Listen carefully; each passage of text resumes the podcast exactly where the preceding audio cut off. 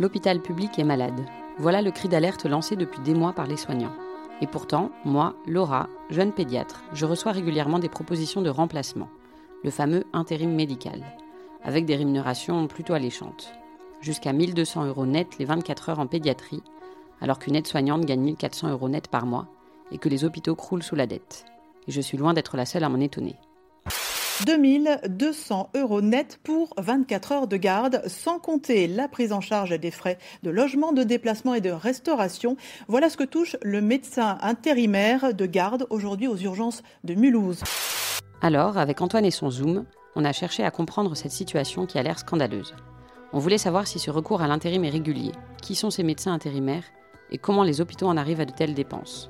Pour cela, on a rencontré de nombreux acteurs du système de santé hospitalier. Ces situations avec des, gardes à 2000 euros, il y a eu l'exemple de Mulhouse qui a été donné pour la garde de Noël à 2200 euros. Il y en a en fait partout. Anne Vernet, présidente du SNFAR, le syndicat national des praticiens hospitaliers anesthésistes réanimateurs élargis. C'est des choses qu'on ne sait pas trop, qui sont des, choses qui sont contractualisées entre les directeurs et les gens qui font de l'intérim. Euh, moi, j'ai aperçu un contrat parce qu'il traînait dans une poubelle, hein, qui était de 2400 euros pour euh, deux jours de bloc de 8h à 18h. C'est encore plus que 2200 euros à Mulhouse. Donc c'est des choses qui se, qui se font. Quand on est intérimaire, on gagne donc très bien sa vie. Tellement bien que la ministre de la Santé Agnès Buzyn a décidé d'intervenir. Nous faisons aussi face à des mercenaires aujourd'hui qui sont des médecins, vous le savez, qui travaillent à la journée, parfois payés 2000 euros par jour, et qui sont aujourd'hui responsables en partie du déficit de petits hôpitaux périphériques sur lequel j'ai pris un décret pour limiter leurs revenus. Alors, le décret Buzyn-Quesaco. C'est un décret qui est sorti en novembre 2017 et qui vise à encadrer les rémunérations des médecins intérimaires. En 2018, c'était 1400 euros bruts pour 24 heures de travail, pour arriver à 1170 euros bruts depuis le 1er janvier de cette année. Sauf que ce décret n'a pas franchement l'air d'être respecté. Il faut savoir qu'il y a deux types d'intérim l'intérim proprement dit, où le médecin est embauché par une agence d'intérim, et les contrats dits de gré à gré, où le médecin est directement embauché par l'hôpital. Le décret Buzyn ne s'applique qu'à l'intérim à proprement parler. En cas de contrat de gré à gré, c'est la grille des praticiens hospitaliers qui est censée s'appliquer. Dans les faits, les rémunérations sont au-dessus des plafonds dans les deux cas. D'après la Fédération hospitalière de France, rien que le coût de l'intérim médical s'élève à 129 millions d'euros pour l'année 2017 et bien plus si l'on compte les contrats de gré à gré, plus difficiles à estimer. Pour comprendre la situation sur le terrain, on est allé boire un café avec Fabrice Michel. Je suis chef de service d'un service d'anesthésie et de réanimation et qui est dédié à l'activité pédiatrique. Donc euh, je fais de l'anesthésie et de la réanimation pédiatrique. Alors dans notre service, on a recours aux médecins intérimaires pour justement essayer de permettre au bloc opératoire de fonctionner normalement. Mais ça nous pose de très grosses difficultés. Actuellement, on a pratiquement tous les jours des médecins intérimaires et ça depuis plusieurs années. On est euh, à euh, pratiquement comme si on avait un médecin de plus euh, dans, le service en médecin intérimaire. On va passer sur les virgules, mais il y a 24 postes de, de, médecins actuellement et on en a 4 qui sont vacants. On sait que théoriquement, il faudrait qu'on ait au moins 28 postes. Donc il y a actuellement un déficit de 7 médecins par rapport à notre activité. Et par rapport aux besoins de la population, on estime que euh, l'activité pourrait supporter euh, une trentaine de médecins avec euh, l'ouverture de lits qui serait nécessaire, qui sont actuellement fermés et qu'on ne peut pas ouvrir parce qu'on n'a pas tous les personnels médicaux nécessaires. Donc c'est un gros déficit. On a pensé que c'était peut-être un cas isolé. Alors on a rencontré d'autres médecins, dont Étienne, qui est psychiatre dans un hôpital périphérique en Rhône-Alpes. Dans mon service, on est censé avoir euh, six postes, quand on est effectif euh, plein. Là, en ce moment, on est 2,5 médecins. On est deux médecins à temps plein et un à mi-temps. Et il y a trois intérimaires. Du coup, plusieurs euh, qui sont là pendant pas mal de temps. Il y en a quelques-uns qui sont là juste pour une semaine. Donc ça tourne. Et puis il y en a d'autres qui sont là plus pour des périodes de trois semaines. Et là, en ce moment, on en a un qui est carrément là pour six mois. Et du coup, il a un contrat toujours d'intérimaire avec les mêmes payes, euh, sans l'engagement institutionnel qu'on peut demander aux médecins titulaires, sans participer à la ligne de garde ou aux lignes d'astreinte. Pour l'instant, je suis praticien hospitalier contractuel, donc euh, je suis à une base euh, avec les impôts à la source qui sont enlevés, je suis sur une base de 3500 euros à peu près. Et les médecins intérimaires, sont sur une base du jour travaillé. Donc c'est 600 euros par jour, fois 20, ça fait 12 000 euros. Voilà.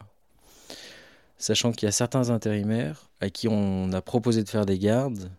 il y a eu beaucoup d'intérimaires qui disaient non, qui disaient si vous me faites faire des gardes, je ne viens pas vous aider. Et il y a certains intérimaires qui ont dit ok, mais on veut en reparler avec la DRH. Et du coup, en gros, eux, ils se font payer donc la journée normale, donc 600 euros, plus la garde de nuit qui est à 600 euros aussi, et ils ont négocié de se faire payer aussi le repos de garde le lendemain à 600 euros. 1800 euros sur 36 euh, heures.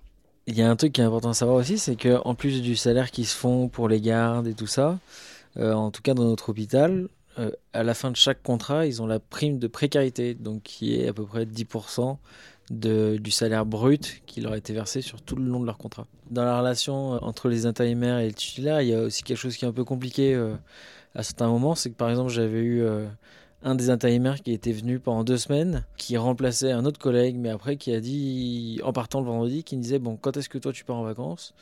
Et je lui dis, bah, c'est dans un mois et demi où je pars pendant deux semaines. Il m'a dit, bon, bah, de toute façon, maintenant, je ne reviens que sur tes vacances et je travaillerai sur tes vacances.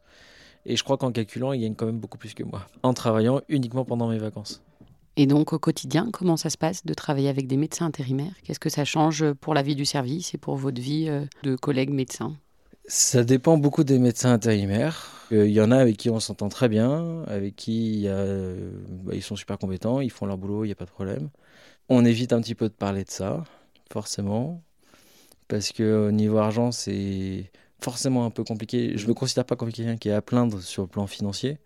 Mais c'est vrai que c'est toujours particulier d'arriver le matin, de faire exactement le même travail qu'une personne qui est payée trois fois plus que, toi. Voilà. Il y a des médecins intérimaires qui, clairement aussi, on sent qu'ils viennent juste vraiment euh, ramasser l'argent et puis repartir, quoi. Qui s'engagent vraiment pas plus que ça, qui font le strict minimum, qui respectent pas forcément les horaires aussi dans la journée, qui peuvent arriver beaucoup plus tard, repartir beaucoup plus tôt. Donc euh, avec cela, ça peut être plus compliqué dans le service parce que euh, on est basé dans le service sur la répartition des tâches aussi au niveau des patients. Il n'y a pas de règles bien précises. Donc euh, c'est un peu volontariat et il faut s'engager. Donc il y en a derrière qui on court un petit peu pour pouvoir leur donner du travail. Apparemment, l'hôpital fonctionne donc de partout avec des intérimaires. On a voulu avoir le point de vue du côté des directions hospitalières. Philippe Guinard est syndicaliste à EFO pour les cadres hospitaliers. Et pour lui, c'est clair. On est évidemment très très loin des plafonds réglementaires qui avaient été euh, fixés fin 2017 pour s'appliquer à partir de 2018. Mais pourquoi on paye tant ces médecins alors que c'est manifestement illégal? Je ne vais pas faire de, l'économie de, bas niveau, mais enfin, il y, a, une offre et une demande. Patrice Beauvais, directeur d'hôpital et syndiqué chez FO. Lorsque la demande est plus forte que, que l'offre, il est évident que le choix qui s'impose, qui se pose au directeur d'hôpital, il est simple, c'est assurer la permanence des soins ou alors euh, aller au-delà de ces plafonds. Euh, c'est un choix qui est difficile, euh, comme on dit, c'est un choix cornélien. En même temps, la mission première de, de l'hôpital, c'est d'assurer sur un territoire donné une permanence en matière d'offre de soins.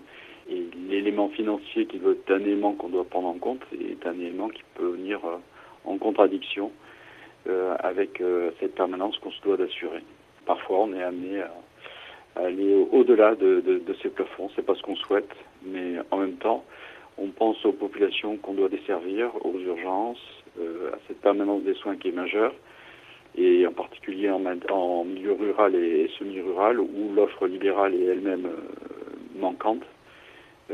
donc il peut arriver que, que les textes ne soient pas parfaitement respectés. Euh, c'est pas du tout un choix des directeurs d'hôpitaux, c'est une situation de fait qui s'impose à eux.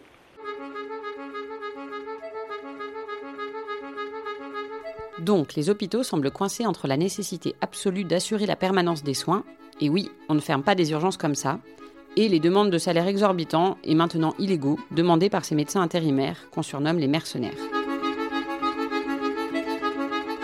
Mais qui sont-ils? Là, on retourne au café avec Fabrice Michel, chef de service en anesthésie-réanimation.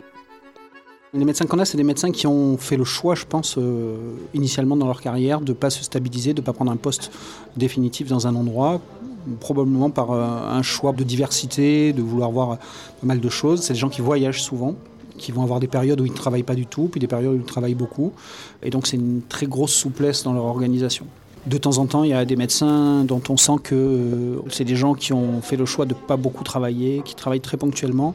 Nous, on évite. Il est arrivé qu'il euh, y ait des médecins intérimaires euh, qu'on ait une fois et puis on, dit bon ben non ça correspond pas, c'est des gens qui vont pas s'impliquer parce que dans l'activité ultra spécialisée qu'on a, on est obligé de, s'impliquer, de, travailler un minimum pour pouvoir avoir la compétence nécessaire. Et ça c'est la vraie difficulté dans l'hyper spécialité c'est des médecins étrangers, euh, d'origine étrangère euh, ou étrangers. On a euh, actuellement un médecin italien qui travaille avec nous depuis très longtemps en, intérim et qui après éventuellement peuvent prendre un poste ou pas. Et voilà, clairement, c'est des gens qui profitent d'un système qui est en tellement grande pénurie de médecins anesthésistes qui profitent de ce système-là, pas forcément avec de mauvaises intentions. Hein. C'est des gens qui, voilà, qui profitent pour vivre comme ils ont envie de vivre. Des égoïstes alors, ces intérimaires qui travaillent quand ils veulent sur le dos de l'hôpital Pour Anne Vernette, du SNFAR, c'est plus compliqué. Beaucoup d'intérimaires sont des gens qui sont déçus de l'hôpital ou qui sont à temps partiel à l'hôpital et puis qui font de l'intérim sur le reste de leur temps. Euh, ça, ça, ça, se fait beaucoup aussi. Et pourquoi ils font de l'intérim? Parce que ça leur permet de ne pas s'investir et de ne pas se retrouver dans des conditions de travail difficiles parce que ce qui vous pèse, c'est beaucoup la structure hospitalière, l'organisation, le fait de ne pas pouvoir maîtriser quoi que ce soit, euh, et puis la rémunération, bien sûr, qui est, nettement plus importante, puisque vous pouvez gagner en, en, deux jours ce que vous gagnez en un mois ailleurs. On s'est dit que le plus simple, ce serait encore de rencontrer un intérimaire. Le problème, c'est qu'il n'est pas si facile d'interroger les principaux intéressés. Beaucoup d'entre eux ont refusé de nous répondre ou n'ont jamais donné suite, mais on a fini par en trouver un.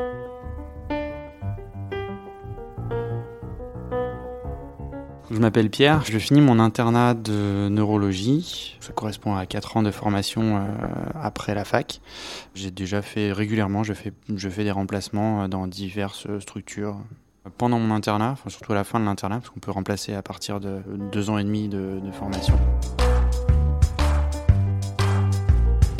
Un remplacement, ça correspond juste à effectuer une mission durant quelques jours à quelques semaines, voire à plusieurs mois, dans une structure, donc que ce soit euh, un cabinet libéral euh, ou une structure hospitalière, publique ou privée, où il y a un manque d'effectifs euh, médicaux.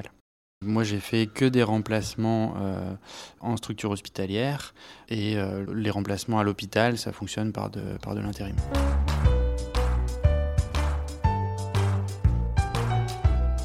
J'ai choisi de faire de l'intérim euh, pour deux choses parce que c'est très bien payé et que j'avais des projets que je voulais réaliser et euh, également parce que ça permet de voir diverses façons d'exercer et de voir d'autres structures que les centres hospitaliers universitaires dans lesquels on effectue notre internat. J'en ai fait un peu de partout en France, euh, dans le sud-ouest, à Tarbes, j'en ai fait dans les Dômes, j'en ai fait en Corse, j'en ai fait dans divers hôpitaux publics. Pour trouver ces remplacements, euh, il y a divers moyens. En fait, déjà, on est contacté, on est démarché par certaines euh, boîtes d'intérim. Euh, il y a des sites internet, comme pour n'importe quelle offre d'intérim, quelques, quelques métiers que ce soit. Et après, après, on peut avoir des contacts par les endroits où on travaille ou être contacté directement par, certaines, par certains services également. Un praticien hospitalier, je pense qu'en moyenne, est payé en début de carrière 3500 euros et ça augmente au fur et à mesure de, de l'ancienneté. Euh, donc en, gros, euh, on est payé à peu près 4 fois plus euh, qu'un praticien hospitalier. Les, frais de, transport, de déplacement sont toujours pris en charge. Et on est logé soit, soit dans un hôtel, soit parfois à l'internat quand l'hôpital a des chambres disponibles. Euh, sachant que donc on fait exactement le même travail. Hein. Bah, les médecins qui travaillent au long cours dans ces services-là sont beaucoup plus impliqués parce que en plus de s'occuper des patients hospitalisés, etc., ils ont, une leur consultation, ils ont euh, toute la gestion administrative du service à, à s'occuper. Donc, in fine, euh, les intérimaires sont payés beaucoup plus pour un travail qui est moindre et une implication dans les services qui est beaucoup moindre. Durant les missions d'intérim que j'ai effectuées, j'ai jamais eu de, problème de mauvaise ambiance entre les équipes médicales en place, euh, les médecins titulaires et moi ou les autres euh, médecins intérimaires. Euh, c'est vraiment un, besoin que ces services ont, donc on est là au final pour les soulager et pour les aider. Donc ils, sont, ils sont contents qu'on soit là. Après, il y a probablement à plus long terme un effet pervers et vicieux de tout ça, dans le sens où l'écart de salaire est tellement important que certains, certains médecins, alors moi c'est pas mon cas parce que je suis toujours interne, mais certains, certains médecins, une fois leur formation finie, choisissent, au lieu de prendre un poste dans un service au long cours, de devenir titulaire, choisissent de faire de l'intérim au long cours.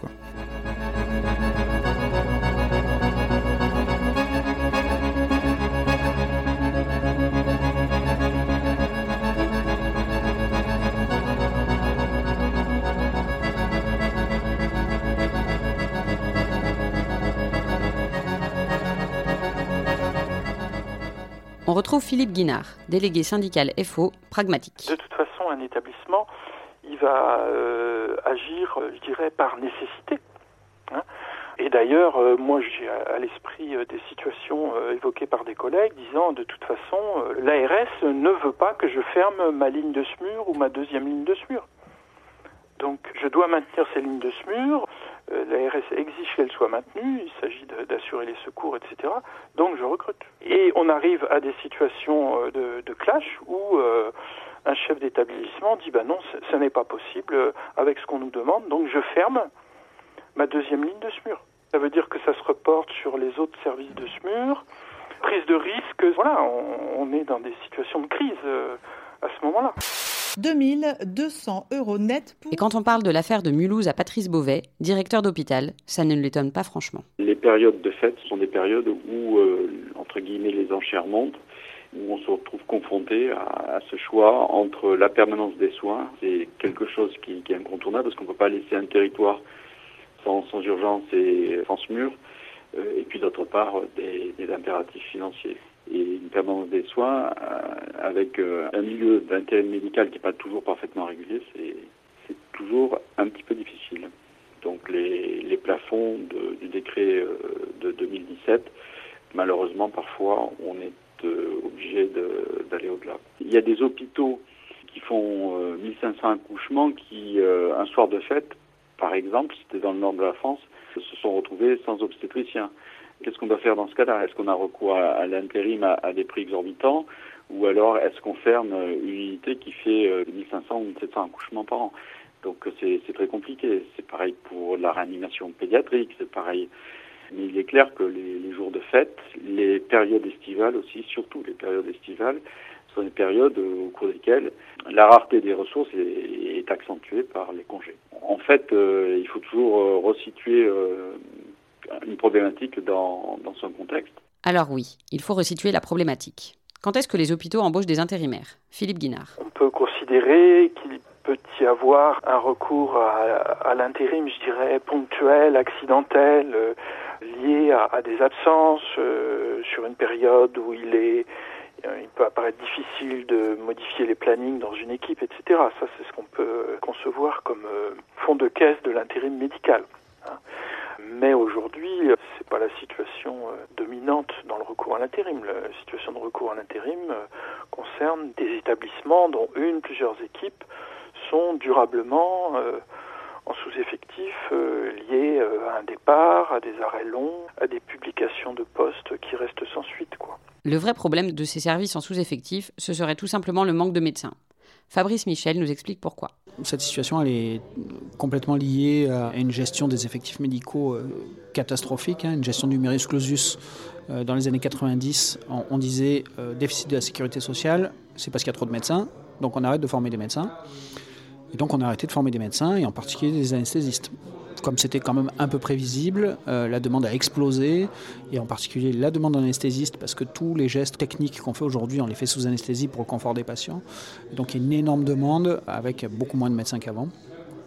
Le temps de travail a diminué, sans aucun préjugé. Euh, il y a une féminisation qui diminue sans doute aussi le temps de travail. Et puis une génération de médecins actuellement qui a décidé de travailler moins que ce que travaillaient leurs leurs prédécesseurs. Et donc, euh, très clairement, il y a moins de temps disponible pour une activité beaucoup plus importante. D'accord, il manque de médecins, mais pas seulement. Dans l'hôpital d'Étienne, la situation est différente. Pour nous, c'est pas forcément qu'un problème de manque de médecins sur l'hôpital, sachant qu'il y a la plupart des intérimaires qui bossent dans notre service ou notre hôpital, ils travaillent pas dans d'autres villes ou à d'autres endroits. Si eux, ils bossaient tous à plein temps dans notre hôpital, on aurait beaucoup trop de médecins. Beaucoup trop. Anne Vernet, présidente du SNFAR, un syndicat de médecins. Actuellement, on, arrive à un chiffre moyen qui est de 30% de postes praticiens vacants, donc euh, quasiment un tiers des, postes euh, souhaités dans les, dans les hôpitaux pour les médecins ne sont pas euh, pris par des praticiens titularisés. Donc à 30%, ça commence à devenir extrêmement tendu et, et la situation fait qu'on est obligé, pour faire tourner l'hôpital, de recruter des médecins intérimaires notamment dans des spécialités de, médecine d'urgence, anesthésie réanimation, il y a des soucis aussi en radiologie, il y a des soucis en pédiatrie, en cancérologie, enfin dans beaucoup de spécialités. Alors, les médecins désertent l'hôpital public. Fabrice Michel nous en donne quelques raisons. La première euh, réponse qui vient à l'esprit de toutes les personnes à qui on pose euh, la question, c'est des problèmes de rémunération. À Marseille, on est dans un secteur où il y a une forte concurrence des hôpitaux privés et euh, qui fait qu'on va recruter des médecins anesthésistes avec des conditions de travail bien plus favorables que celles du secteur hospitalier. Plus favorables, en tout cas en apparence, et avec une rémunération nette au mois qui est beaucoup plus importante. Mais c'est peut-être pas le seul, le seul moteur de, la fuite des médecins des hôpitaux. Euh, il y a un vrai, vrai problème organisationnel, un vrai problème de fonctionnement dans les hôpitaux à l'heure actuelle, en tout cas dans celui où je travaille. Et aujourd'hui, il y a un manque de reconnaissance certain. On peut donner des, exemples. Hein. Il y a des médecins qui travaillent dans des conditions désastreuses, qui n'ont même pas de, quoi se connecter à un ordinateur dans la journée, euh, à qui on ne peut pas donner de bureau. De temps en temps, il y a des bureaux euh, qui font 3 euh, mètres carrés au milieu d'un passage, qui n'ont même pas de fenêtre, par exemple. Enfin bref, il y a des, conditions où le médecin est pas reconnu et on s'expose, on s'expose à des, choses difficiles, à des gens souvent très gravement malades. En pédiatrie, il y a une charge psychologique qui est conséquente et tout ça, c'est pas reconnu. On trouve plus de médecins pour faire des gardes, donc certes, la rémunération, ça joue un rôle, mais c'est peut-être pas le, point essentiel. Récapitulons. Il manque de médecins et une bonne partie d'entre eux préfèrent travailler ailleurs que dans le public. Alors quelle solution pour lutter contre cet intérim qui coûte cher à l'hôpital? Une garde de 24 heures, c'est souvent un mois de salaire d'aide-soignant. Agnès Buzyn voulait encadrer ces rémunérations exorbitantes. Anne Vernet n'est pas d'accord. Ça va faire que les intérimaires ne vont pas aller dans les endroits où on encadre, c'est déjà le cas. Hein, il y avait même des listes noires qui avaient été publiées par un syndicat de médecins remplaçants. Et puis, euh, puis les gens feront autre chose. Hein. Il y a de la place partout. Si les gens estiment que l'encadrement de l'intérim n'est pas suffisant, ils iront faire des choses ailleurs. Et c'est les praticiens qui vont encore plus en souffrir parce qu'ils n'auront pas d'intérimaire pour les soulager, pour pouvoir permettre de faire tourner l'hôpital correctement.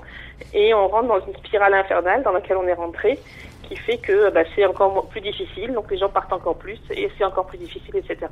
En décembre dernier, le gouvernement avait tenté de faire passer un amendement pour que les comptables puissent s'opposer à des rémunérations trop élevées. Mais le décret a été déclaré irrecevable par les députés. Mais qu'est-ce que ça aurait changé? Pas grand-chose pour Philippe Guinard. Ce qui était évoqué, c'est de demander aux comptables de faire des contrôles et donc de bloquer un établissement euh, qui euh, n'appliquerait pas. Cela dit, là se, pose la question de l'état de nécessité de l'établissement le chef d'établissement concerné, si euh, l'agence régionale de santé lui dit non, monsieur le directeur, vous ne fermez pas votre ligne de SMUR, le chef d'établissement concerné, il va réquisitionner le comptable pour que ça soit payé quand même.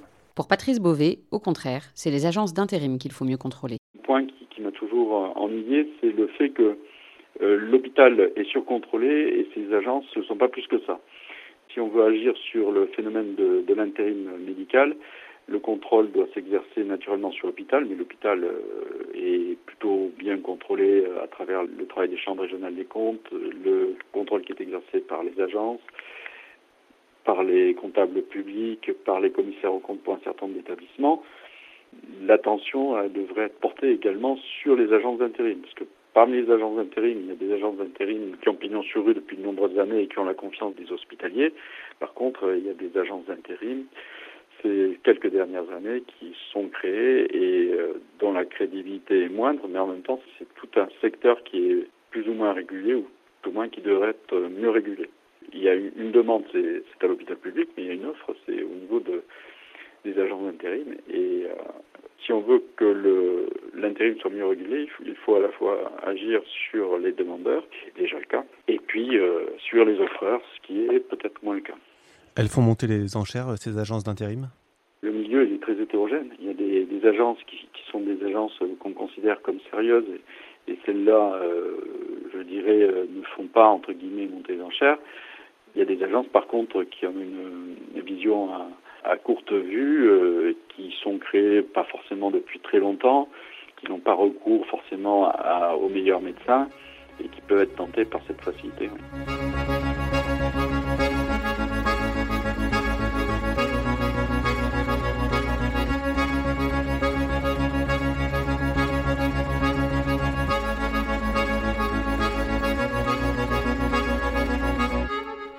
De nombreuses agences d'intérim. Elles ont toutes refusé de répondre à nos questions. Et pourtant, on en avait des questions, notamment à Prodi Santé, un des leaders du secteur qui m'envoie tous les jours des offres illégales au-dessus du plafond et qui a des bureaux en Espagne, au Canada, aux Émirats arabes unis, au Panama et à Singapour. Rien en France. Bizarre. Mais on n'en saura pas plus. Pour contrer le pouvoir surpuissant des agences, l'idée a été de créer ce qu'on a d'abord appelé un service public de l'intérim. Nicolas Porte, avocat spécialiste du droit de la santé, nous en explique les contours. Dans les grandes lignes, il s'agit en fait de, créer à l'échelle des GHT des équipes de médecins remplaçants euh, qui pourraient exercer sur les différents établissements constituant le groupement hospitalier de territoire. Ça permet d'une part effectivement à ces établissements de ne plus se, livrer une concurrence délétère parce que c'est des phénomènes aussi euh, qui ont pu être constatés des établissements géographiquement proches et qui parfois même font partie du même groupement hospitalier de territoire se livrent une forme de concurrence pour attirer euh, des, médecins intérimaires donc euh, effectivement avec euh, des tarifs qui, qui montent, des tensions qui peuvent aussi surgir entre, entre ces établissements. Ici, Nicolas Porte évoque le cas du GHT, le groupement hospitalier de territoire de la Drôme, qui regroupe entre autres l'hôpital de Romans et celui de Valence. Au sein du GHT, le docteur B a choisi de se mettre en disponibilité de l'hôpital de Romans pour faire de l'intérim à Valence. Entre avril et octobre 2017, il perçoit 21 000 euros pour 31 jours de travail, soit l'équivalent de 4 mois de travail à l'hôpital de Romans. Contacté, le docteur B n'a pas donné suite à nos sollicitations. Au centre hospitalier de Valence, le coût de l'intérim médical a plus que doublé entre 2014 et 2016, pour être aux alentours de 3 millions d'euros par an, l'équivalent de son déficit annuel. Contacté, l'hôpital a refusé de répondre à nos questions. La Fédération hospitalière de France propose qu'on augmente la part du temps de travail additionnel, dit le TTA, dans les hôpitaux. En gros, que les médecins fassent plus d'heures sup. On est allé à Grenoble où on a mangé avec Olivier, qui est responsable d'unité fonctionnelle en neuroanesthésie réanimation au CHU de Grenoble. Dans son service, on travaille sans intérimaire. Nous avons un service qui est très spécialisé de neuroréanimation et d'anesthésie pour de la neurochirurgie de CHU. Et euh, donc l'idée c'était plutôt que d'avoir des intérimaires qui ne connaîtraient pas le service, le fonctionnement, les prises en charge ultra spécifiques de nos patients. L'objectif était plutôt de se dire que euh, on privilégiait le suivi du patient et euh, notre manière de fonctionner entre nous et donc qu'on compensait le manque de personnel par des heures supplémentaires en fait ce qu'on appelle le TTA donc ce qui veut dire que nous oscillons pour des 100% à plus de 50 heures par semaine d'une manière globale, voilà pour avoir un ordre d'idée.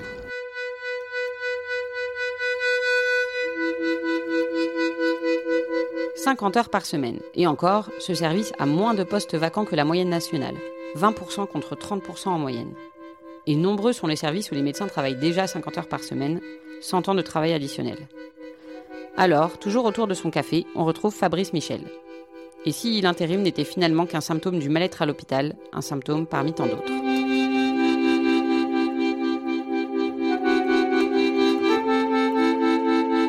Il faut voir que depuis 10 ans, les hôpitaux font des économies. Depuis 10 ans, euh, il y a des restrictions budgétaires, il y a une baisse de l'ONDAM chaque année, enfin une, augmentation insuffisante de l'ONDAM, c'est pas une baisse, mais c'est une augmentation insuffisante, et donc il y a des restrictions chaque année, chaque année, chaque année. L'ONDAM, c'est euh, une enveloppe budgétaire qui est dédiée à la, à la, prise en charge des soins, et on a des soins qui augmentent à peu près de 4% chaque année, et euh, l'ONDAM augmente à peu près de 2%. Donc chaque année, on a un déficit de 2% qui n'est pas comblé, ce qui a mis petit à petit euh, les hôpitaux euh, en, difficulté majeure. Hein. Ça fait faire des économies à l'État et ça met les hôpitaux en très grande difficulté. On a tous entendu parler des blocs opératoires qui ferment au mois de décembre parce qu'il n'y a, plus, a plus de moyens, du matériel qui ne se renouvelle pas, du personnel extrêmement limite. Actuellement, par exemple, c'est un exemple que j'aime bien donner, mais on compte les infirmières avec deux chiffres après la virgule. C'est-à-dire que dans mon service, par exemple, j'aurai 64,48 infirmières. Voilà. Tellement on en est à, essayer de, gérer le déficit. C'est contre ça qu'on se bat aujourd'hui. C'est une volonté politique qui a l'air Évidemment, c'est jamais affiché comme ça, mais euh, qui a l'air de vouloir réduire euh, l'hôpital public à, son strict minimum. L'hôpital public coûte cher euh, et on veut le sectoriser à une activité de recours. On peut tout imaginer. Je pense que ça peut être une, volonté politique et, peut-être même pas choquante. Ce qui est très choquant, c'est qu'on ne le dit pas. Ce qui est très choquant, c'est qu'on privatise la médecine très lentement, très progressivement, et que personne n'ose le dire aux électeurs. Et ça, c'est euh, un vrai, vrai problème. Donc aujourd'hui, le mouvement qui se lève contre le gouvernement, euh, il ne se lève pas contre le gouvernement, il se lève pour l'hôpital public. Et euh, c'est très clairement ça qui est défendu actuellement, c'est la volonté d'avoir un service public qui puisse soigner les plus démunis de la même façon qu'on va soigner les plus aisés, avec les mêmes moyens.